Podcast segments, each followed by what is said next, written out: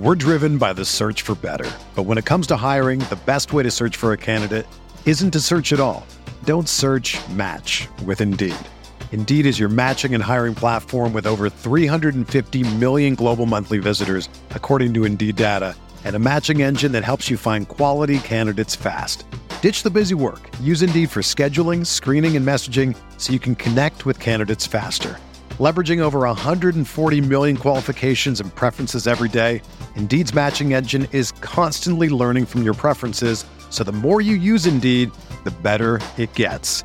Join more than 3.5 million businesses worldwide that use Indeed to hire great talent fast. And listeners of this show will get a $75 sponsored job credit to get your jobs more visibility at Indeed.com slash BlueWire.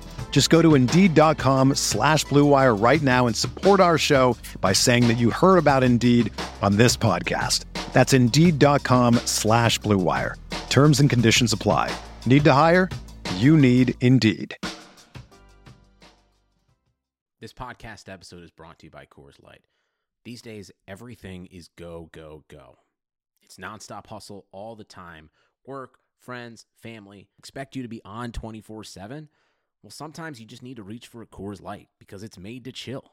Coors Light is cold lagered, cold filtered, and cold packaged. It's as crisp and refreshing as the Colorado Rockies. It is literally made to chill. Coors Light is the one I choose when I need to unwind. So when you want to hit reset, reach for the beer that's made to chill. Get Coors Light in the new look delivered straight to your door with Drizly or Instacart. Celebrate responsibly. Coors Brewing Company, Golden, Colorado. This is Greg Olsen, inviting you to check out my new Blue Wire podcast, TE1, where I interview tight ends throughout the history of the NFL who have helped revolutionize the position. TE1 is presented by the Chevy Silverado. The Silverado is all about grit, it's strong and dependable, exactly like playing tight end. Just like the incredible players we sit down with on the podcast, the Chevy Silverado is in a league of its own. Strong, advanced, and dependable. Download TE1 today, wherever you listen to podcasts.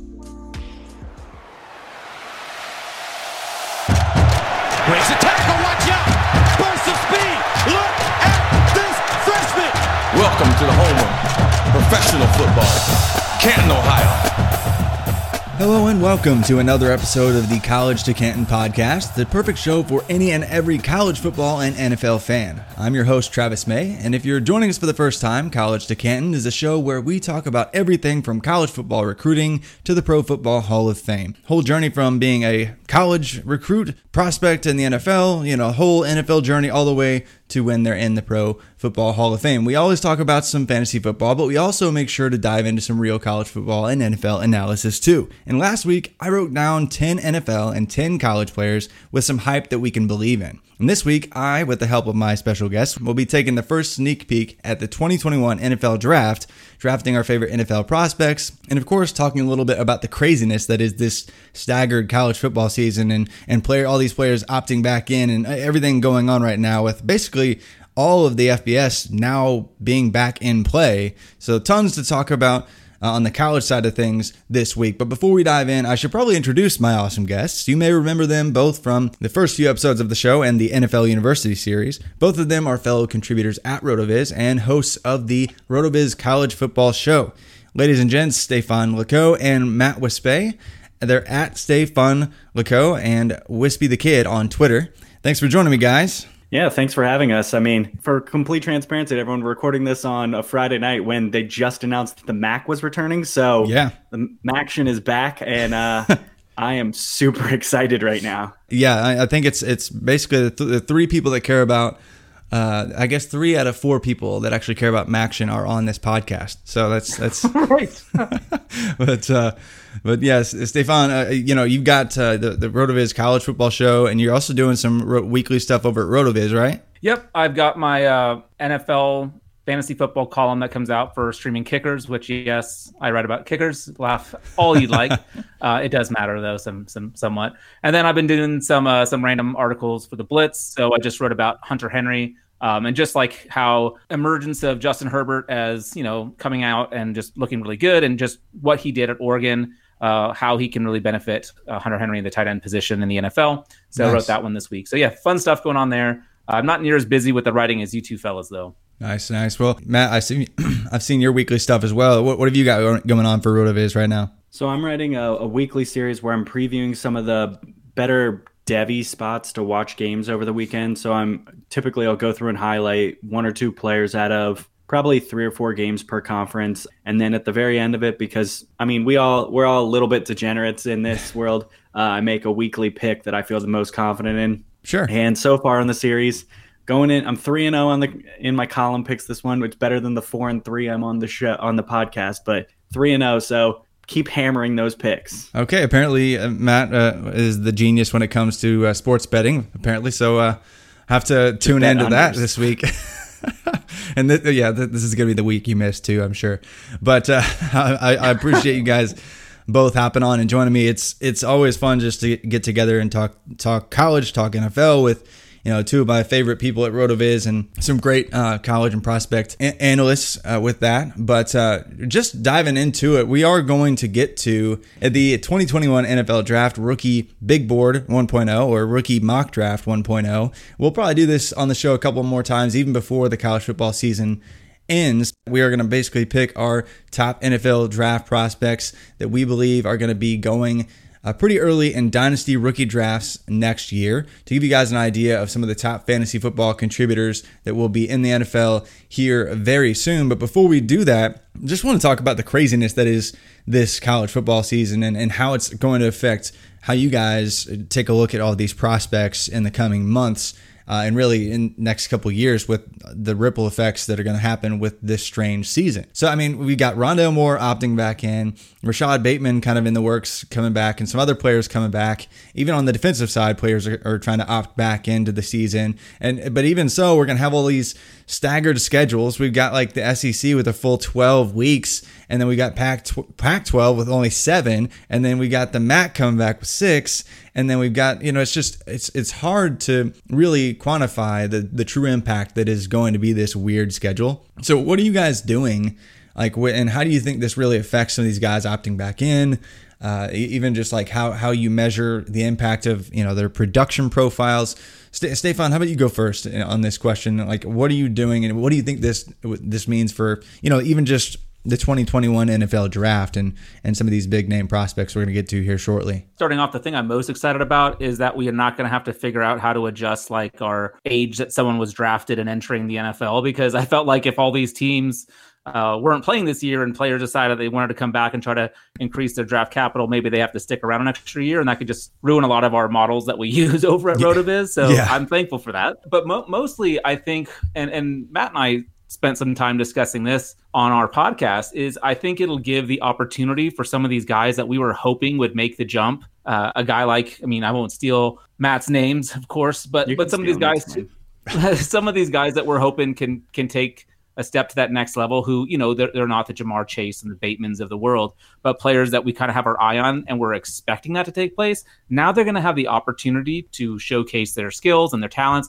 I was like, for the Pac 12 coming back, I'm super happy for Verdell because I think he's a name that kind of would have gotten forgotten and he probably would have gotten pushed back to the end of the draft. And he still might not be a day two guy, but man, if he balls out and he can, if Oregon's able to play those seven games and he can put on a show, like maybe he has a chance of being a take a day two guy now. So uh, for me, it, it, gives me the opportunity to uh, to bake some upside into some of these players that we get to watch now. Yeah, I think it just some reassurance in, in who these players really are. I mean, I, I, with Rondale Moore, I'm a Boilermaker. It's really huge, I think, for him to really come back and get an, another opportunity to to beef up his resume. Yes, 2,200 yards as a true freshman, all purpose that is. I mean, winning the Paul Hornung Award, huge, huge freshman season, but really only having three full games, really impressive games, and then getting hurt in the fourth game last year. You know, it would have been 18 to 20 months of, of time in, where in between like his last game and when he got drafted. So huge for him to get that chance,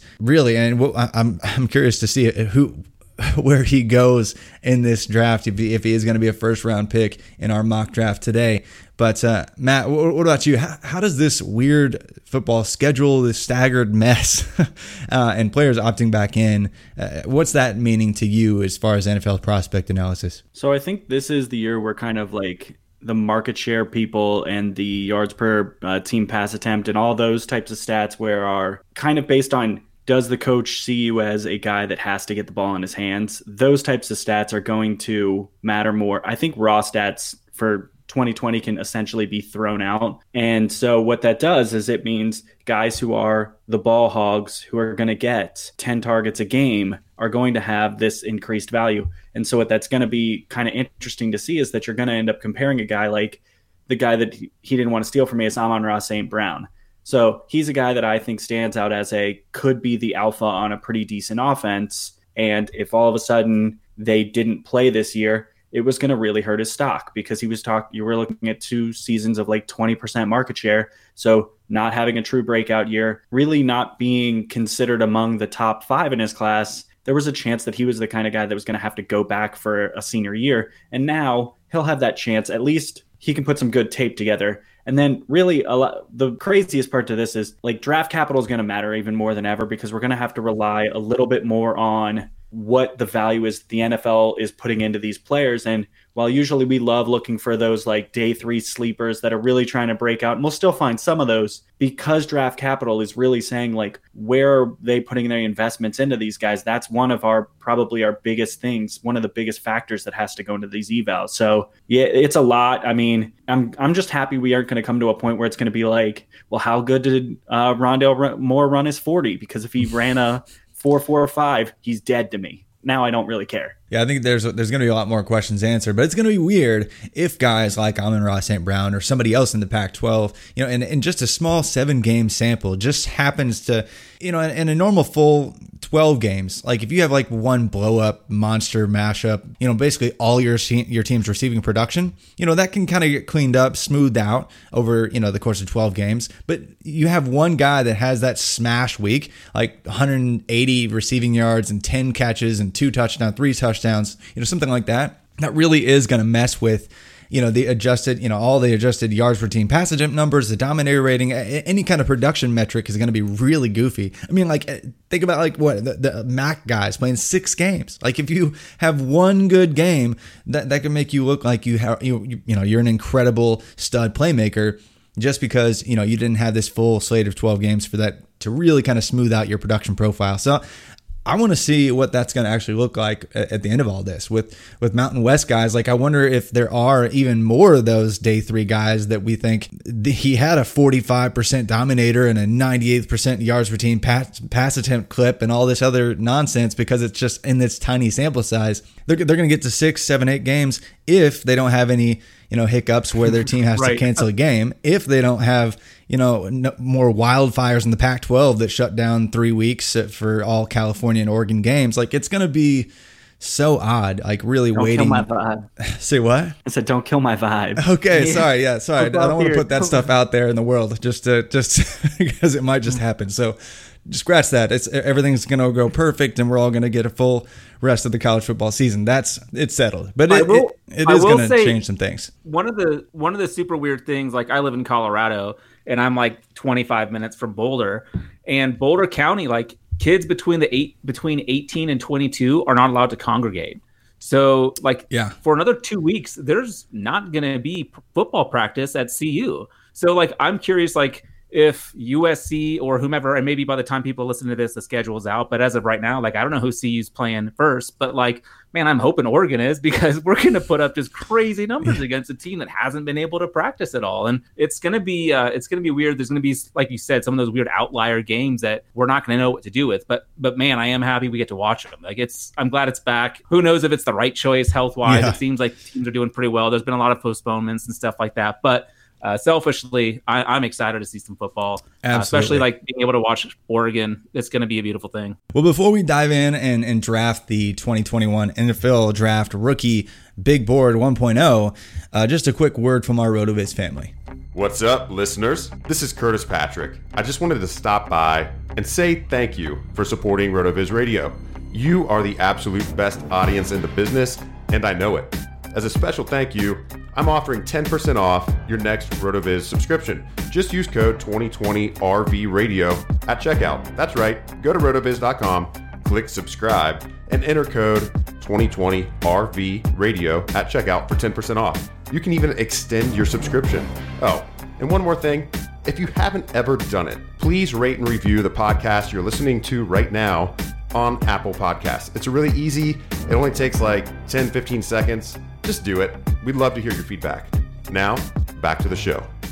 All right, we're back. And real quick, before we dive into the draft, I've been doing this man of the hour segment, and, and this name might be a little deep for, for some people that aren't paying attention to ACC football or are watching the mess that is Pittsburgh football. Uh, Jordan Addison is, is a wide receiver for Pitt right now, and he's actually a true freshman actually was recruited as a safety slash athlete slash wide receiver and uh, you know he he kind of went below the radar in terms of you know us nerds that like to talk about Devy and talk about college prospects and wide receivers and things because he was that athlete designation and was supposed to be a safety after he was actually brought in but they realized you know what this kid is the best best athlete on our team and he can catch the ball. Uh, we should probably get him the ball as many times as we can. And so far, through two games, he has 14 catches and a touchdown.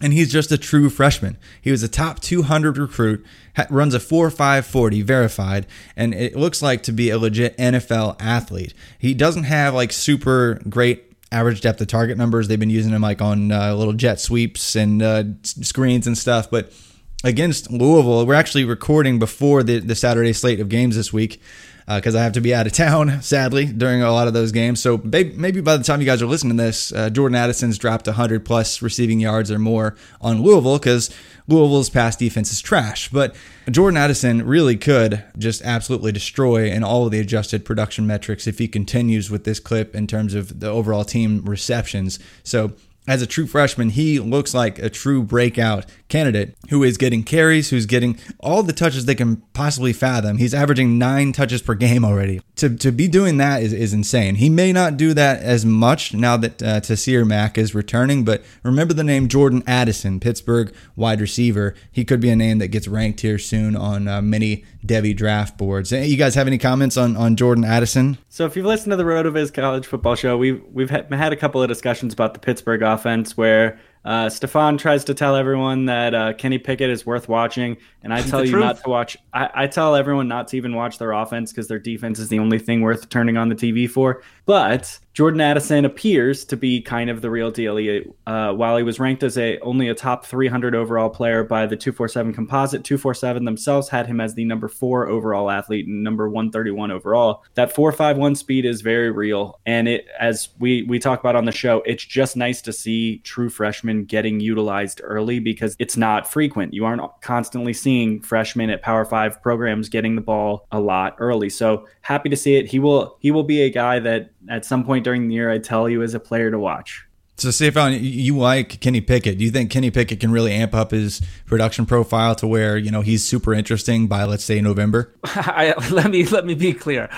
Uh, when we do this, uh, when we do this mock draft, I will not be picking Mr. Pickett. Uh, you do have the one at one. that's true, but he is he is a senior quarterback. He's been in the system his entire career and he hasn't been terrible. He has about a 61% uh, completion rate on his career, but like this year, it's up to 70%. So he seems to be getting better every year. Um, last year, he threw for over 3,000 yards. So, like, the, the type of offense that they play maybe won't utilize his skill set like a place like Clemson could. But I think Pickett is a decent enough quarterback that he can at least provide opportunity nice. for Addison to to make a splash. And and we'll have to see what happens in the future. But I think he's good enough to showcase a dominant receiver, even though he is just a freshman. Yeah, and last year he was kind of funneling all the targets. I think uh, what was that Maurice Ffrench? He had like almost 90 receptions last year. So I if Addison steps in as a true freshman and does something like that, we're all going to be turning our heads looking in that direction. But let's kick it off. Without further ado, the NFL Draft Rookie Mock Draft 1.0. Stefan, who are you going to take? First pick. And again, folks, this is not a uh, big board overall, like including all defensive players and offensive linemen. This is just for fantasy football purposes. Imagine uh, you can start up to two quarterbacks. So, you know, we might see some quarterbacks going earlier than you might in one quarterback leagues. Stefan, who's going to be the first overall pick? Well, I like that I got the first pick because it just kind of is under the assumption that I had the worst record in, in this league. And, that's probably appropriate. Um, so, so that's good. Um, but with the 101 in a super flex or two quarterback league, um, this is actually this might surprise Matt because I, I, give him a bunch of a bunch of shit. But I I'm taking Trevor Lawrence. That part won't surprise him. The part that will surprise him is that it was hard for me to come up with this decision. Like when you told us we were going to be doing this, I was really wrestling between Fields and Lawrence. Just the way the NFL is moving towards more mobile passing uh, quarterbacks, Fields really does give you that opportunity to, to pick up some of those uh, rushing yards. Lawrence is very athletic himself. He can run the ball, but but so far this year, while he does have a couple of rushing touchdowns, uh, he, he's not really racking up yards. But Trevor Lawrence is one of the best pure passers in the game right now. And I might even include that in the NFL with the quarterbacks there. He looks ready. Um, the only frightening thing for me would be like if the Jets end up with the first overall pick in, in, the NFL yeah. and Adam Gase is still there, then, oh, then no. maybe I'm like, maybe Lawrence can't even survive Gase. I don't think anybody um, can. But yeah, exactly. But uh, but I love Trevor Lawrence. I think he's super super good. People uh, who've been listening to the show for a long time might remember the days when he was a freshman, and I was trying to tell everyone that they shouldn't start him right away. Um, I was wrong, and I, I, I can admit that. Uh, Lawrence is amazing. I really love him. I don't know if there, we have to go into too much more. I think no. everyone knows what uh, what he brings. Yeah, I mean when you you know when you're on the stage that Trevor Lawrence is, and you come in and basically get you know a perfect recruiting rank, ranking, basically the best recruit of all time ever in, in college football history. I mean, that's just who he was. That's who he was from day one. Uh, yes, he kind of struggled for like a hot second in early 2019. Uh, but really, that that's the only time he's ever ever struggled uh, to to do what he's already done, throwing 70 touchdowns to 12 picks career. And right now, if he does like keep this pace, right now he's he's he's got like over 16 adjusted yards per pass attempt, which would be an all time record for any quarterback in college football history. So but at this point, that that record breaks. Like yeah, for it yes, does. That it, would be, but that record has been breaking year over year over yeah. year. Like it was Baker had it, then Kyler broke it. Now Trevor's got to break it. I, I think he's I think he's amazing. That record is hilarious now because it does break. It does every like every single year. QB. But uh, you know, more um, and more the guys that are getting picked early in the draft have at least one season of uh, it's I think it's nine or nine and a half adjusted yards per attempt. Like basically every first rounder in the past three three years has had at least one of those, except for Josh Allen because he was trash in college. Kind of like with everything else we do, it's like a threshold thing. Like I don't care. Like he could have twenty adjusted yards per attempt and it wouldn't really beef up his stock anymore. But this does give yeah. you an opportunity now, Matt, to take your guy uh, at pick two. So, uh, to the surprise of absolutely no one, who's your pick? So I'm taking Justin Fields because Justin Fields is the 101. so uh, it's I honestly think with Fields and Lawrence. So you talked about how Trevor Lawrence was like the highest rated recruit of all time. Well, 24 7 Sports had Fields higher than him. So yeah. in their site rankings, Fields was higher. That's how high they see him. And I think my logic behind picking Fields over Lawrence is I really think what you're looking at right now is a slightly more athletic or a slightly more accurate Lamar Jackson in Justin Fields. And I think in Trevor Lawrence, you're getting sort of a Pat Mahomes type. He's mobile, he can run, but that's not his primary weapon. But he's able to move around enough just to make him terrifying with his arm strength. So I think then it becomes a choice of preference. I'm always going to love the guys that can add extra value with their legs. So for Fields, you very well might get a thousand yard rushing season. Whereas with Lawrence, I think you're probably going to top out in that you're going to get like a 400 yard season at some point where he picks up a, quite a few touchdowns with his legs, but he's not going to ever be that true dual threat, really tearing apart NFL defenses with his legs in the same way that Fields will. And that's that's where I tend to lean my preference, just because in a lot of leagues you still get a little extra weight for catching those rushing yards and rushing touchdowns. So give me all of that. Yeah, and I think that's where it, his value is super intriguing, especially in today's NFL. And uh, I mean, you said it, you said it, Stefan. It was, it was tough for you to make that decision. I think it's really uh, depending on the situation and where they land it really could come down to well, is he stuck with Adam Gase or stuck with a bad offensive situation that, that gives the edge to one or the other? Because I think it could be either or. I, I, actually, this summer, I actually did take Justin Fields over Trevor Lawrence because I don't think we've seen the ceiling of Justin Fields just yet. I think we're, he, he still hasn't, you know, really filled out his resume. You know, he, he doesn't have because of the, the situation where he came into Georgia, didn't even really play, he had like junk time stats behind Jake Fromm, and then moved on. And, and so we really only have one full season of just incredible quarter, quarterback play, like, you know, over 10 to 1, like 12 to 1, 13 to 1 touchdown to interception ratio, just an absolute field general that generally makes all the right calls. And yes, he threw that pick in, in the college football playoff. And yes, that was actually Chris Olave's fault. So, so I think people, you know, they, they remember that play because everyone who hasn't even really watched college football watched that game. And so they, they kind of get, you know, some idea in their mind that, that Fields is is not as good as Trevor Lawrence, but I think his ceiling is actually higher. A- any thoughts Fields- on Fields for you uh, uh, more than we've already said? So Fields threw two picks in that game, Which Those was like two out of the three on the season, and- right? Yeah, those were his second and third picks of the year, and one of them was undeniably not his fault. So, I mean, if you if you go, ever get bored and play around with the college football reference screener and hmm. look up players who had 40 passing touchdowns, three or fewer picks, you get a list of one name, and that name is Justin Fields. Who do you think gets drafted in the NFL draft first? Who do you think the 101 Trevor will be? Because you think Lawrence will go, It'll and then Lawrence. probably Penei Sewell, and then maybe Fields third, something like that. Well, when the Bengals are last, they probably won't take Lawrence one, but they'll trade Right. to somebody. Yeah, prob- probably uh, going to be Lawrence. Okay, I'm up with pick number three. Might be a surprise to some uh, if if you think that uh, Ja'Marr Chase is going to be the guy, or if you like another running back. But Travis Etienne just checks every single box in my mind when it comes to an NFL prospect. He's got the elite top end speed. He answered any questions about his receiving ability last year, actually coasting past 10% receiving yard market share, had over 400 receiving yards uh, showed he could be a feature back in that regard,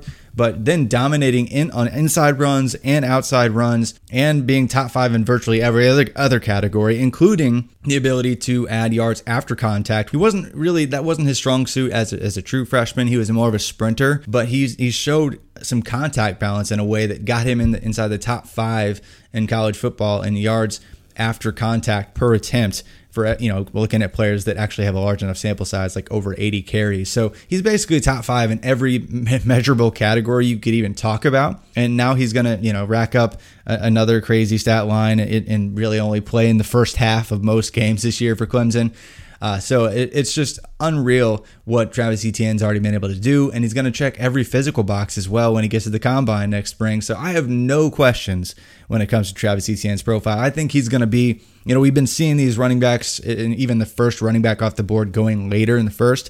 I think we're going to get back to what we saw in 2017 with Etienne being a top 10 NFL draft pick next spring, which makes it hands down he's the 1.01 in one quarterback leagues, and hands down the 1.03 in, uh, Superflex in two quarterback leagues. What, what are you guys' thoughts on on Etienne? And am I wrong, or does that does that sound So- about right? I have to admit that I, I was fully expecting you to take Chase after uh, when we came on when I came on the podcast over the summer. You you could not stop raving about how amazing Ja'Marr Chase was and how he deserved to be a top whatever five pick in the NFL draft. Yeah, I think that's also true. Uh, and honestly, I, I'm not sure I can disagree with you here because as much as I, I probably would pull the trigger on Chase myself here, I will say that if you want a guy who has the potential to break off an 80 yard touchdown, Travis Etienne is your guy. And there is nothing better than having your running back on your fantasy team break an 80 yard touchdown run. And Etienne is that guy. And if you want, I mean, he's the explosive play guy. So can't blame you. I think it also kind of just goes down to your personal philosophy of, of what you're looking for for your early round pick. Some people like, I mean, if we're in dynasty leagues, some people want that the safety of a receiver because they have a longer shelf life. But um, as far as like instant impact, man, I can't imagine that that he's going to be that Etienne's going to be sitting behind anyone. Like he's the type of guy who you kind of assume and whoever drafts him is going to be using him right away. And uh, I mean that can always change. Uh, but I mean, I would expect him to end up in a situation where he's able to produce right away. In which case, uh, yeah, you're getting instant instant bang for your buck. For sure. I I just I mean I've been up and down on Etienne, but the more I dig into it, I, there's like almost nothing not to like, and and where the value is in terms of most of my dynasty leagues these days, and where we see average draft position data, like everybody wants that RB one in a class. Like people flipped their crap over Clyde Edwards-Hilaire. Uh, this year, when even though he was like the RB five before he actually got drafted to the Chiefs, you know people were clamoring for him. So I think unless something happens super weird with his situation, uh, Etienne's probably going to be my number one uh, rookie as far as running backs and wide receivers, tight ends go. But uh, Stefan, back to you at pick four. So far, we got Trevor Lawrence, Justin Fields, Travis Etienne. Pretty chalky in my mind so far. Are you going to keep it pretty chalky? You're gonna you're gonna throw us a curveball here? As much as I like to be a contrarian, how can you pass up Ja'Marr Chase at this point in the draft. Uh, the guy is just an incredible, incredible specimen. I mean, he hauled in 20 touchdowns last year. Like that, and I, and I know Burrow threw a ton of touchdowns, but that is just insane. Um, he put up close to 2,000 yards. Like he was at 17, almost 1,800 yards last year. I don't remember the number off the top of my head, but just absolutely insane. He can catch anything. He's not huge. Like he's like six foot something or just up like right around six foot, but he plays really, really big. He's got good route running skills. He's maybe quicker than fast. Like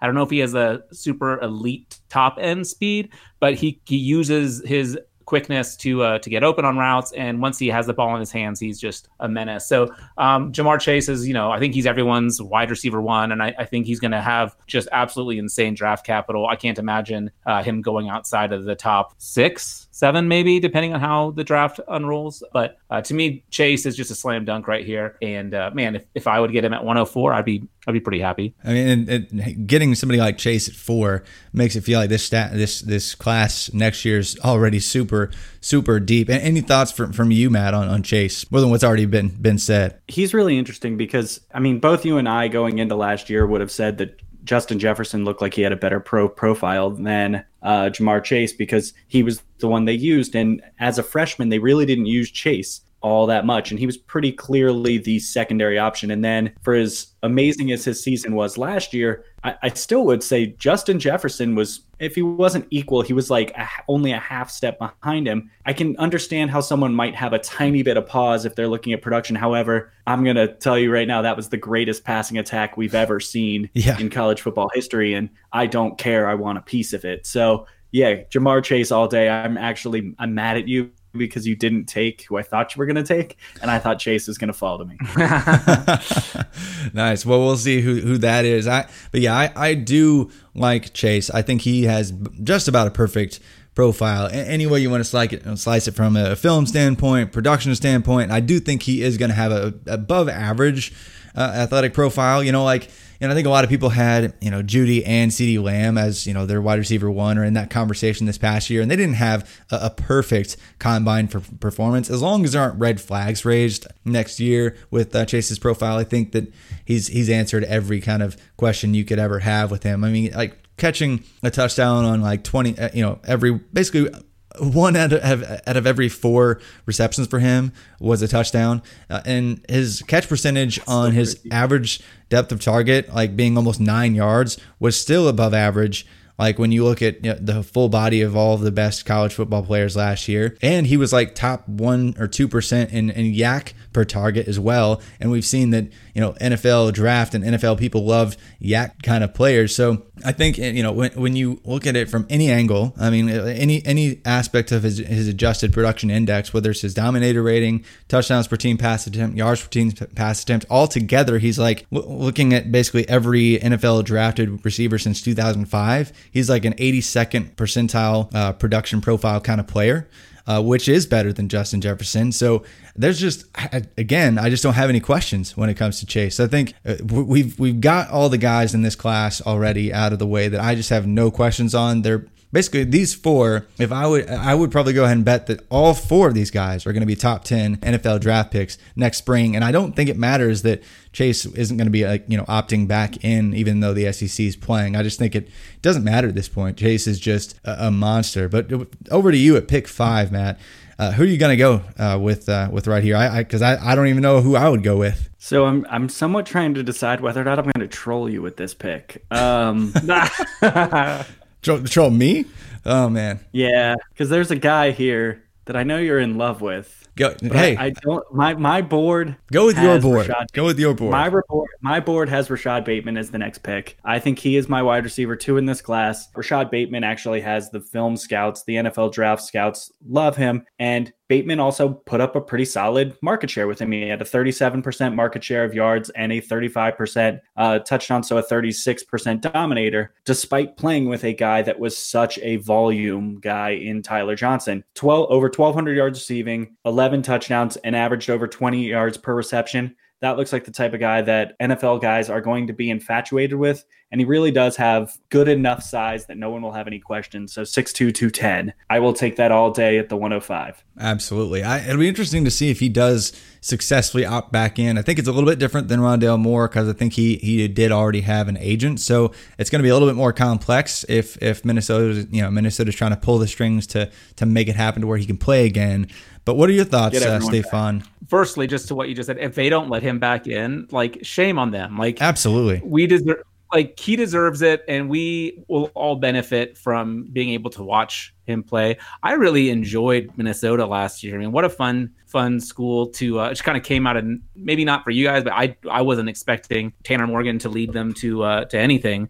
Um, but they were ended up being a lot of fun and i'm curious to see what he does this year as the main man um, on campus. And i know they've got some other good receivers there too uh, but but I'm excited to see what he can do now that he's going to be uh, receiving most of the attention. Didn't think he would go necessarily this early. I thought maybe he would be wide receiver three. Uh, but uh, but I can't argue with the pick. I mean, it's he, he's such a talented player. It is interesting what that scheme does for the wide receivers, and I wonder if that's part of it with with Tyler Johnson breaking out early like he did. That that scheme is just so simple. Really, that does wonders for the quarterback, does wonders for the wide receivers. It's slants, it's double moves, it's a bunch of like kind of quick read, you know, one, two, get the ball out of the quarterback's hands. Uh, but Bateman just does it really well. Last year, he was top 15 in routes run uh, for both the slant and for double moves like sluggo and out and out and up and uh, everything like that. He he does run other routes really well, but I think the offense and really the market share opportunity that's there in this year to succeed at just a ridiculous level now that Tyler Johnson's gone, he can really if he does out back in, he has he has a, a shot to creep up into the top 15 picks of the NFL draft himself. But uh, yeah, that's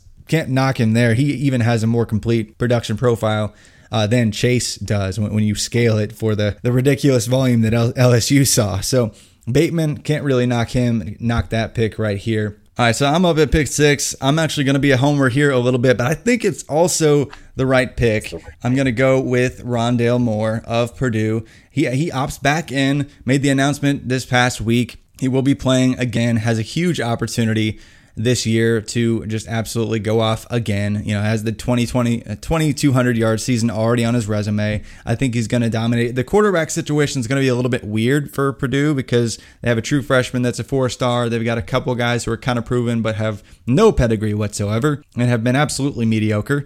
So uh, I'm not sure that there's going to have they're going to have much offensive continuity in terms of quarterback play. Uh, but I think it won't matter because even as a true freshman, they just schemed him open, uh, found ways to get him the ball, and that's that's really what you got to do with your best playmakers in in football. You know that uh, you know can run a four three and bench small cars and and just do ridiculous things that normal humans cannot do. So Rondale Moore already has about a 60th percentile adjusted production index now, but he could really top it off this year, even with David Bell there, because Brycen Hopkins is gone, so there's still more market share available there for the Boilermakers. So did I make a stupid homer pick, or is that about right around pick six? I, I was that was the guy I was going to take if I didn't take Bateman. Um, if he's actually the one guy that I'm thrilled is opting back in because I was dropping him to wide receiver five in this class. I was very worried about him because of what you talked about the 18 to 22 month layoff of not seeing him. And as great as that freshman year was, I mean, other than that one game that for some reason can't find on the internet, it doesn't exist against Ohio State. I don't know what happened to it. Um, yeah, 2018. Uh, like, are you still are you over that just yet or no? I still never have seen it. To be, be completely honest, never saw that game. I had a major power outage and my phone died during that game. I could not watch that game, so it didn't happen. Um, but I mean, he was the guy I was considering. I think his profile is is really impressive, and honestly, his athleticism is going to be right up there with anybody in the draft. Absolutely. So I don't think there's going to be any questions there. St- Stefan, any word on uh, Rondale before word from our uh, sponsors here? But I think of all the players that could in- increase their their draft stock at the combine. I think he's one of those guys that will be able to do that, even if he does does not have as productive of a season, like statistically, just because of like some of the stuff that you were saying. I think any questions that people have about him, he'll he'll answer at the combine should he decide to participate. But I don't think that was a homer pick. I think that's the pick I would have made there too. Well, no, I'm happy my guy's on the board for, for my next pick actually. But nice. if I was taking another receiver, he would have been my next receiver. Nice. Well, hey, uh, I appreciate like 30 bench reps. Yeah, and just just so listeners know, if you aren't uh, uh, familiar with the Rondale game, Rondale Moore single handedly just annihilated Ohio State back in 2018, and I just had to rub it in Matt's face, uh, even though it happened like two years ago. I don't care, but uh, he, he's, he's claiming, yeah, he's claiming it didn't happen.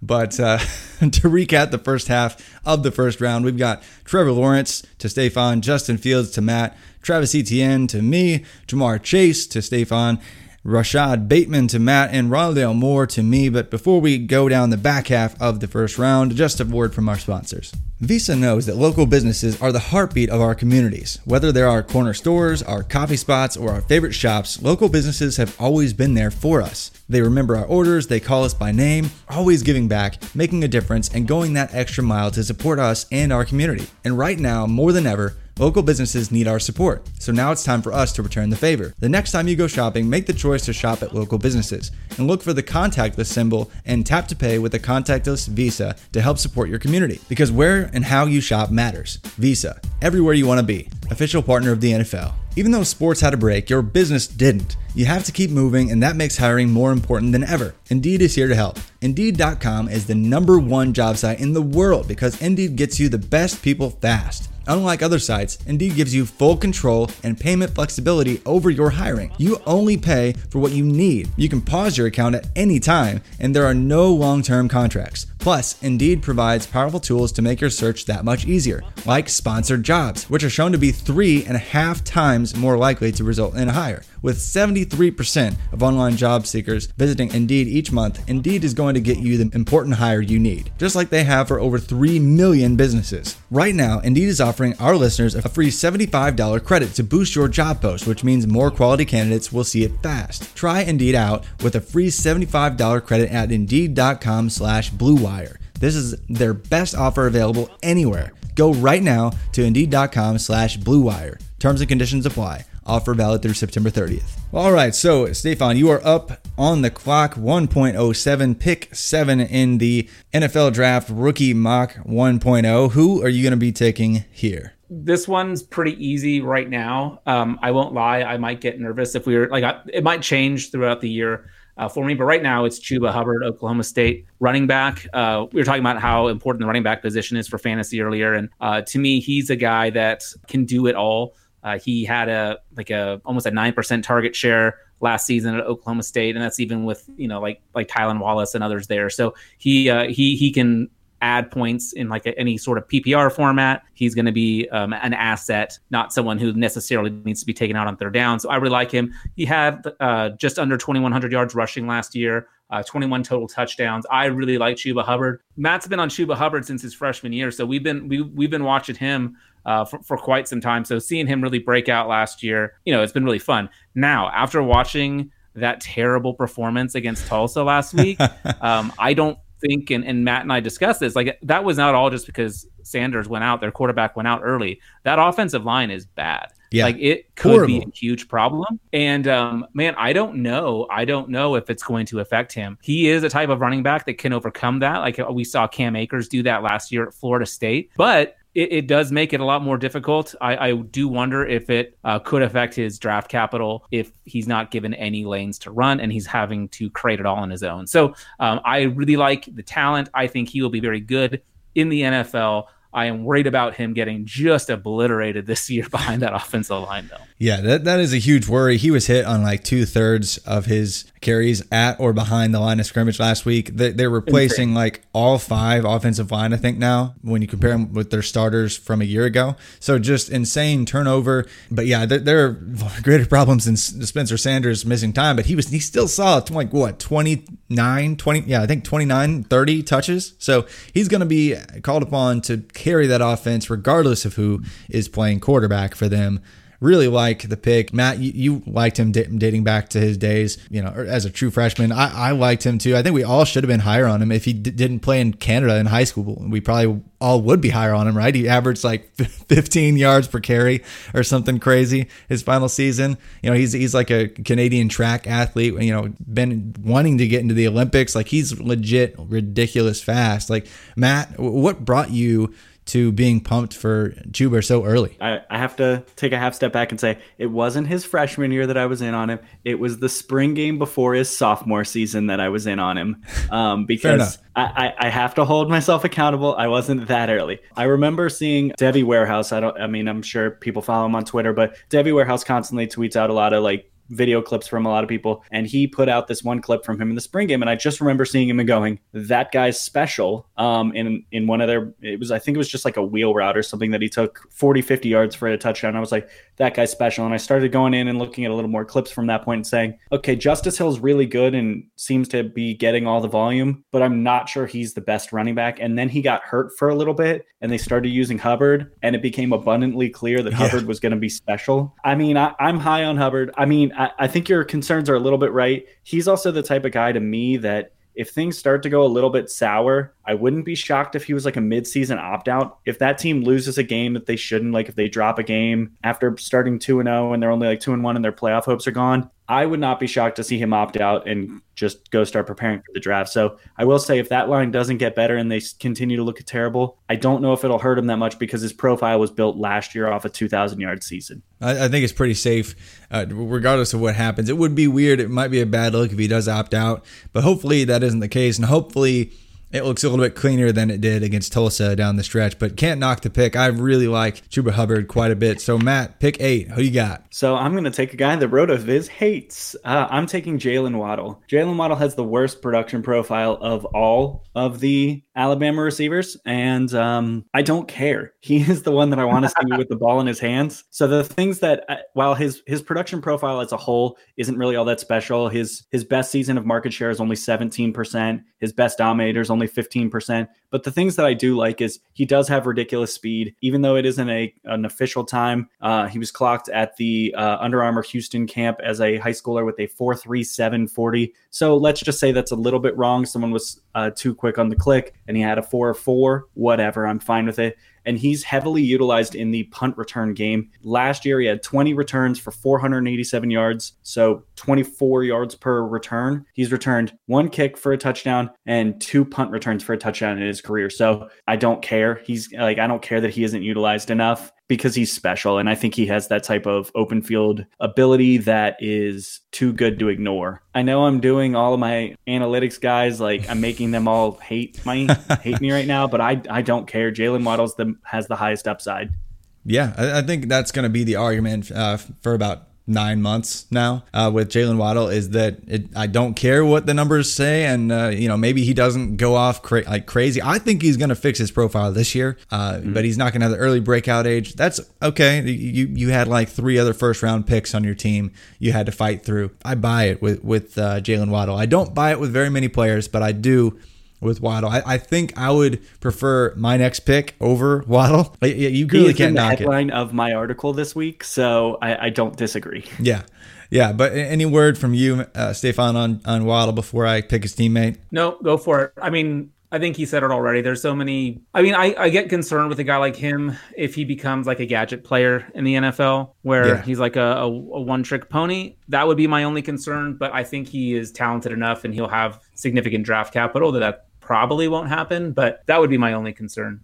Yeah, I think he he's just going to he's going to get the draft capital. I think that's going to smooth out a lot of questions, and it did so with Ruggs. So I think he's going to be you know late first round uh, draft pick in most leagues next spring. But uh, I'm going to go and pick his teammate uh, before his teammate goes. DeVonta Smith outproduced Jaylen Waddle, outproduced Henry Ruggs, outproduced Jerry Jeudy this past year. Most of it was just the Ole Miss game, to be honest, but he did absolutely blow up for basically the entire year and will have the best production profile of any Alabama wide receiver since Amari Cooper. So DeVonta Smith is the real deal. I mean, there have been some real NFL analysts that have said, hey, he's just a more polished Jerry Jeudy, I which that's that's a little much maybe for some, but I think that DeVonta Smith has that kind of upside. I think it is strange that he chose to return for one more season rather than going to the NFL draft. I think he would have been a first round NFL uh, pick this year, but I think he has an opportunity now to just say, "Hey, I don't care. It doesn't matter who the quarterback is. If he succeeds with Mac Jones or Bryce Young and absolutely blows it out of the water with an even larger market share this year." Uh, I think there are going to be again. Uh, he's going to be one of those players that there are just zero questions about, and so I think NFL decision makers are going to be like, mm, "Yep, Chase is off the board. Uh, I'm going Smith next pick. I don't care." Somebody's going to trade up, and, and he's going to be a, a, top half of the first round capital kind of guy next year. I think Waddle could also be a first rounder, but I think you know I think Smith is actually going to be the guy with higher draft capital investment from NFL decision makers, just because there's there are less questions uh, within his profile. And in this day and age of analytics actually meaning something to NFL decision makers, I think that's going to finally actually matter. Uh, but what are your thoughts on on Smith? It, I've heard some people that have questions about his ceiling. Uh, do you guys have issues with you know him even perhaps not being able to take over an NFL offense as their true alpha? I mean, I think that Ole Miss game last year was the was the sign that yeah, DeVonta Smith is very capable of being a cheat code. So I am very high on him. I ha- think I do actually own a couple of shares of him in Devy leagues. He's he's a guy that I think is kind of undervalued just because of the fact that he returned. I mean, we forget against LSU, who who does have really good defensive backs. He had 213 yards and two touchdowns on seven receptions. Just uh, torched him.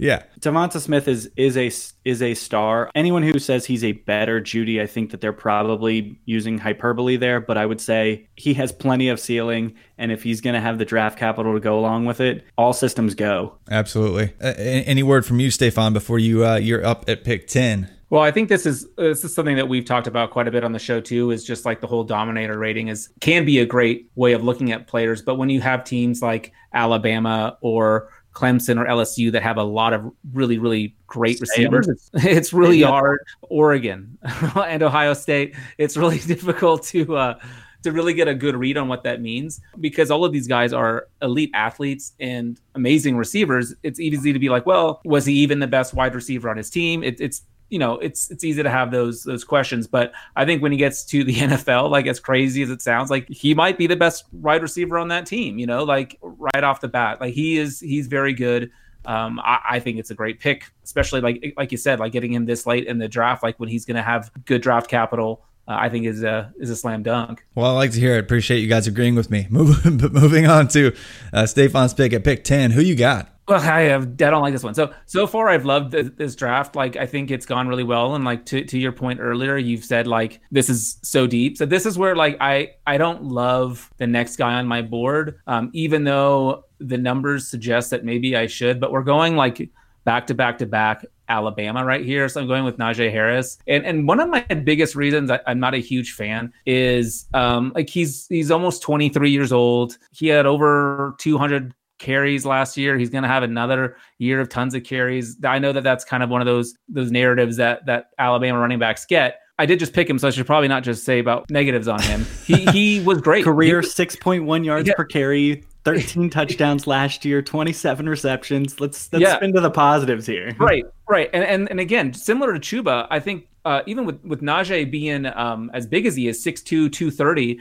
um, a lot of people don't think of him as someone who can help you in the passing game. But he averaged more than two receptions a game. He had 300 yards on the ground, and he and he had seven touchdowns. Now, a lot of that I think is you know Alabama's scheme, but it shows that he's able to participate in that part of the offense, and that is important to me. I mean, I don't know if you guys play in many standard scoring leagues anymore everything I'm in is either half point PPR or full PPR, or you're getting bonuses for first downs and stuff like that. So having a, a running back that can help you in the passing game, I think, is essential, and and he does that. So um, that's why I'm going with him here. I was trying to find a, a receiver to go with just because the age does scare me a little bit, but I do think that uh, Harris will have an opportunity to produce early on, and he should be an asset to fantasy teams. Yeah, I think there are a lot of things to spin uh, just positive with him, and it, it turns out, you know, basically you you go to Alabama, you have a decent star rating. You just kind of show up, you carry the ball a few times, and you're a day two draft pick at the min- very minimum. Like it doesn't even matter. Like it's so. I think there are not going to be any questions about what NFL teams think about him if he gets inside round two or three. I don't think he's going to be an easy slam dunk first round NFL draft pick. I think he could be, you know, a round two guy, but that's okay. Like, like that's what four out of the top five running backs that we were all pumped about this year were. So he's going to answer questions even more so with his receiving profile this year with the couple guys leaving. And he did so last year, had seven touchdowns. And so I think if he grinds out some more, you know, tough yardage, uh, maybe, maybe he doesn't have like three free yards per carry this, this year. Uh, who knows? Maybe they just do that again. But I think there are going to be very, very few questions about Najee Harris. But I think it's time for Matt to make the pick that he's been waiting to make all draft long. And pick 11, Matt, you are on the clock. I now that you guys wrote it in for me, uh, it would be rude if I didn't pick Chris Olave. Um, so Chris Olave is my the guy I've planted the flag on this year. He is the guy that I'm. I sign off our podcast every week with by Chris Olave." Um, I still think he's undervalued. He's the number one receiver on the best offense in the country. Whenever they play, they will be the best offense in the country. And I say that he still might not be the most talented receiver on the team, but he is the guy that is going to get a potentially ridiculous dominator rating. He had 12 touchdowns on 49 receptions last year. Um, yeah, that's absurd. It is. Um, averaged over 17 yards per carry. Was was very clearly the team's deep threat option last year, even though um, Binjimen Victor and Austin Max sometimes were in that role when it was kind of a critical play. They were looking for Olave deep, and he has not had the true 30% dominator that we love. He's going to get there this year, I'm pretty sure, because of the exit of KJ Hill. A 25% dominator isn't something I'm going to like scoff at. As Stefan brought up earlier, we've talked about like how you have to kind of have some nuance when you have these loaded offenses because the rich keep getting richer and unfortunately, that really applies to wide receiver rooms, which are way too loaded than they ever should be. But little bit of nuance. So I don't necessarily think that the 0.30 is required as long as you're still putting up consistent usage. And in a year when KJ Hill looked like he was going to be the guy that was the volume hog and was the leader of the offense, the guy that developed very clearly the best relationship with the quarterback and became his go to guy in the big moments was Chris Olave. And that's going to continue this year. And that's why I'm so happy that the Big Ten is back because I don't have to drop him in my rankings. there you go. You were yeah. never going to drop him in I, your I did. He dropped down. I think I had Tamorrion Terry above him for like seven minutes. Oh, seven I will minutes. never let you live that down. yeah.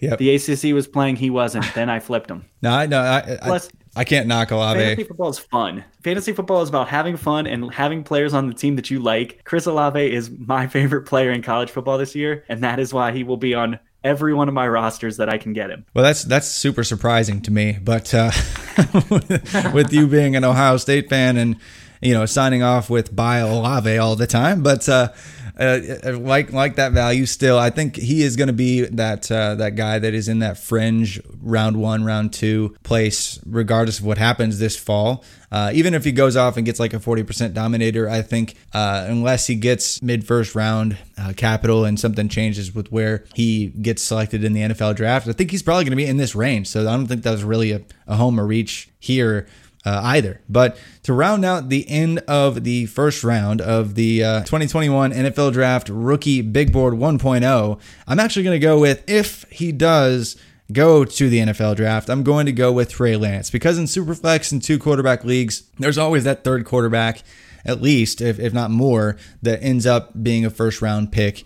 Uh, and Trey Lance, I think that NFL decision makers are already talking about, well, Yes, he played in FCS, but he did throw 28 touchdowns to zero interceptions, and it looks like he's just a, a freak of nature. And so it, it, he is basically going to be, if he does go uh, after this season, he's going to be in unprecedented territory as far as the prospect goes. I mean, coming out after essentially one full season of FCS football, uh, going in maybe one other game, uh, and then going to the pros. It would be really, I mean, we, we will have never seen anything like that before.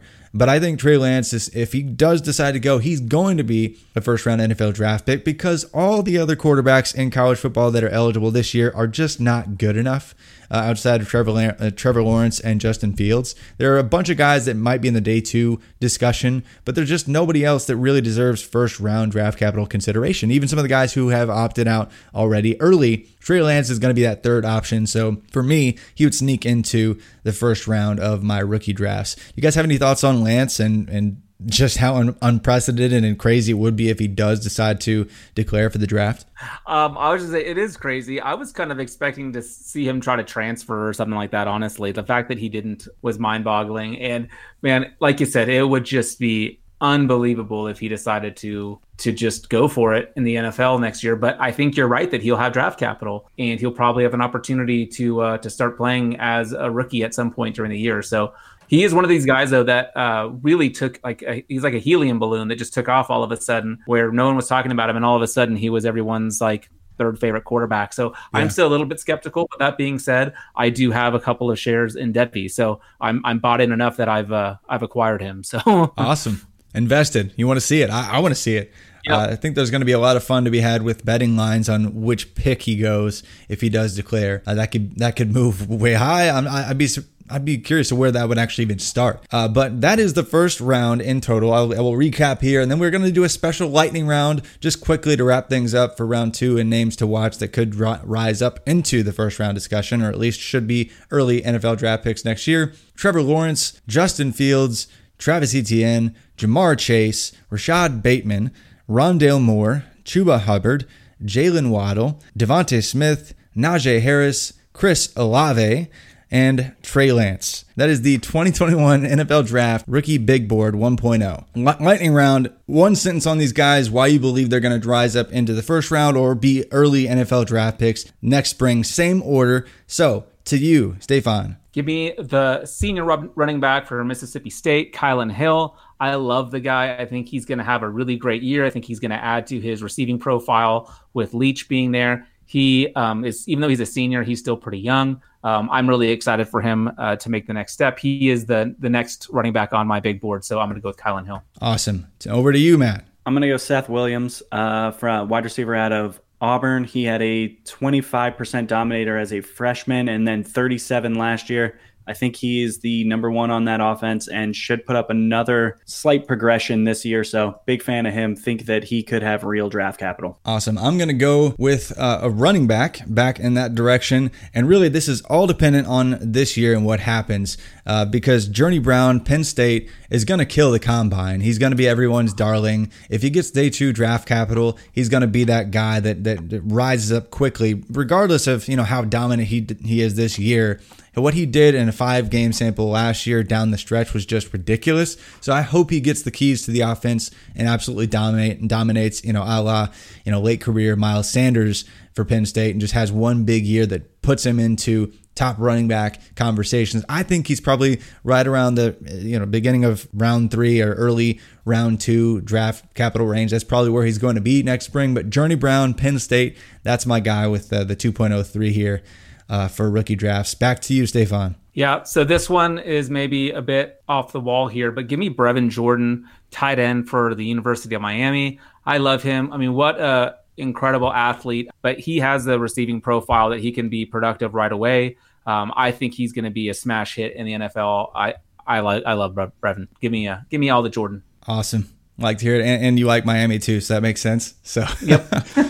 but back to you, Matt. Here, who's your pick at uh, the 2.05? Can someone explain to me how I'm getting Tylan Wallace here? Um, Tylan Wallace should have gone out last year. He would have been a first round pick in last in the 2020 rookie drafts. He's going to be a fir- he he will be a fringe first round NFL draft pick and will probably actually get drafted where I took Chris Olave.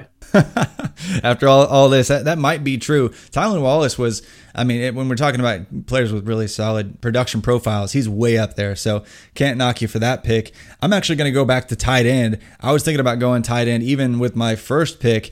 Uh, Brevin Jordan went already. Kyle Pitts from Florida is going to be my pick right here. Really love uh, what he brings to the table. You know, 6'6, 240 pounds. He can line up in block. He can line up as a slot receiver. He, he's actually been even like in an, in an X wide receiver position for Florida. And he's been all over the field for them. He, he looks like the perfect modern. He and Brevin Jordan both look like the perfect modern NFL tight ends. Uh, and even uh, you know another guy that might get picked here in the lightning round. But Pitts is going to be the guy that just eats all the targets for Florida. And by the time you guys listen to this, he, he's probably already caught, you know, six catches for 120 yards in his first game this year. But uh, back to you, Stefan. So we've already made fun of him once today, but regardless of that, I'm going with Tamorrion Terry. I do think he can be special. Sucks. Dude, six foot five. He can fly down the field. He's having a little bit of trouble catching the ball right now. But I mean, the dude is insane. Uh, we've talked about him on this show. We've talked about him on our show. I really like Terry a lot. I think he will crush the combine. I expect him to turn his season around pretty quick here. It's it's still early. Um, I don't want to put too much into those those couple of games. So uh, Terry for me right now. Back to you, Matt. So I'm going with one of my guys, uh, another guy I've kind of planted a flag in. Amon-Ra St. Brown, 25% or 22 dominator uh, rating as a freshman, 20 as a sophomore. Without Michael Pittman there, I think he's going to get a lot more tar- lot more targets and I do think that he is going to at least have the market share numbers that we're looking for in this type of shortened year just because of that familiarity with the quarterback. Awesome. I like it. And he, he was somebody who really came on strong late last year and now looks to be the alpha for that offense with really a top five quarterback in all of, college football. So can't knock that at all. I'm actually going to stay at tight end. And it's really weird because I don't always like going tight ends early uh, in, in rookie drafts. But I think you know, all three, Kyle Pitts, Brevin Jordan, and Pat Freiermuth, who is my pick here at the 2.09 in the, the lightning round here. Uh, I think they're all going to be uh, borderline first round NFL draft picks next year. We've kind of had a, a really awful group of, of tight ends this year. Almost nobody worth considering super early. And now we're going to have three first rounders back to kind of what we had just a few years ago with Njoku, Howard, uh, and Evan Engram. So Pat Freiermuth, Pat, uh, Penn State. And uh, again, I'm not a Penn State fan. I went to Purdue, but apparently, you know, I, have got Journey Brown and Pat, Freiermuth in this draft. So uh, I guess I like him more than I, I know. But uh, last round of picks here, 2.10. Stefan, who you got? I'll go with Terrace Marshall, another guy that we've chatted about, someone who's moved up my board significantly. He is a wide receiver for LSU, 6'3, 200 pounds. He had a great year last year, 13 touchdowns on 46 receptions. I think he's going to build off of that resume. Now, he is only a junior uh, this year, so we'll see if he actually does come out. So I don't know if that's cheating or not. I'm hoping and anticipating that uh, that he does. So Terrace Marshall for me. That's cheating. Half of them, half of my picks are juniors. It, yeah. it is making some assumptions, and after what happened with Etienne and Hubbard last year, I just feel a little bit burned. yeah, hey, that that could happen with half these guys we're even talking about still. So, yeah, that we got to kind of we, we got to take that into account. But back to you, Matt, for your final pick. I'm pulling from a list of three names. I'm going to go with the one that I think is the most fun to watch play football, and that's Tutu Atwell. Um, Man, you, really? I'm sorry. sorry. Yeah, he's he's a guy that I've tweeted about several times, saying that everyone is too low on him. He's a dude who just dominated the usage rates last year. He's tiny. He might be three foot two and might weigh 100 pounds, but I don't care. He had a 39 dominator rating last year and had 12 touchdowns. I love watching him play football. He's a lot of fun. Yeah, that was actually going to be my pick here, so I, am super bitter about it, but uh, I'll get over it uh, eventually. Uh, but yeah, Tutu Atwell, I, I love him, and he's off to a fast start this year, super high market share solid quarterback, good receivers around him. That offense is going to have to put up a bunch of bunch of numbers to even stay in games. So uh, Tutu Atwell can't can't knock. You know, I'm I'm actually surprised that uh, you let this guy drop here, Stefan. I thought you wanted to talk about him, and maybe I will let let you do that now. But I'm actually all aboard the Cameron Harris train for Miami. Uh, I think he could be a name that really sneaks up there. Uh, and that may be surprising to some, but he was already kind of sharing, splitting carries last year, almost starting for Miami last year. This year, he's off to a ridiculous pace, has 100 exactly 134 rushing yards uh, in each of his first two games this year. Uh, and if he continues on that track, uh, and really, Rhett Lashlee is going to keep feeding the feature back for Miami all season long. Harris could be a guy that works up into the conversation as a late second round rookie draft pick next year. But so, any words from you, Stefan, on, on Cameron before we sign off? Definitely uh, one of the guys I was looking at, mainly because like my Seattle Sox have drafted a a Miami Hurricane running back back to back years. So I can only assume he's going to take over for Chris Carson next year. so no, he looks good. Again, he's another guy that can be involved in in every aspect of the game. He's super explosive. I, I love Harris. I think he's going to be really good. Nice, Matt. Uh, just because you made a face when I made that selection, what do you have to say? Gainwell. Oh my goodness. How hey, like I almost know. did. Kenneth Gainwell is better than Cameron Harris. Hey, I almost did. In every facet. Give me Kenneth Gainwell in that spot. Yeah, no, I or or take the super red flag guy and just take Justin Ross and hope that his neck works. Yeah, yeah. Actually, all those guys were up there. I just wanted to talk about Cameron Harris because of what he's been able to do first two weeks this year. Kenneth Gainwell opts out. Maybe he can gain some weight. Uh, maybe he can gain more.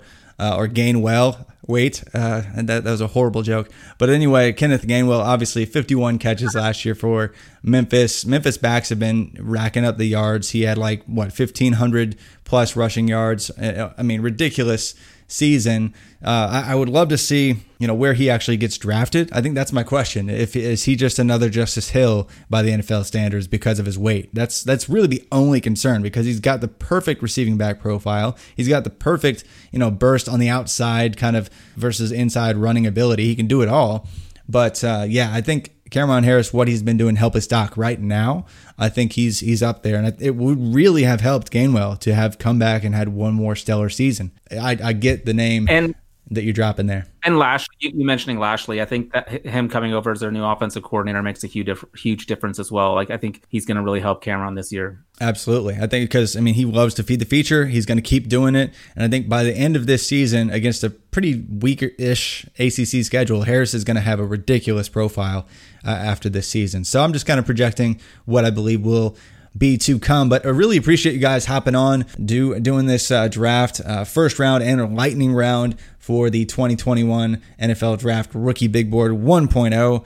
But uh, listeners, please do leave a rate and review. It helps the show, and definitely just leave a question in your review, and we'll get that on the show here soon. Uh, but uh, Matt, Stefan, any, anything else you want to plug before we sign off? You can listen to us over at uh, RotoViz College Football Fantasy Podcast. Um, that comes out on that feed on Thursdays. It hits the RotoViz main feed on Friday. Uh, so you can listen to us there. And of course, read all of Matt's stuff if you want to make some money. and there's absolutely no homerism on that podcast. I never ever talk about Ohio State. So ever, um, ever, I have lies. Definitely give that a, a, listen. It is also on RotoViz Radio. You can check out the College to Canton feed independently or over at RotoViz Radio where you can find their show. But again, thanks for listening, everyone. Hope you're enjoying Power 5 football being back and the NFL being back together. We, we didn't even know that was going to happen, but we're so, so pumped it's all back together. I hope you guys enjoyed the first SEC football weekend too. But uh, I look forward to you all joining me soon for many more episodes of the College to Canton podcast. Whoa.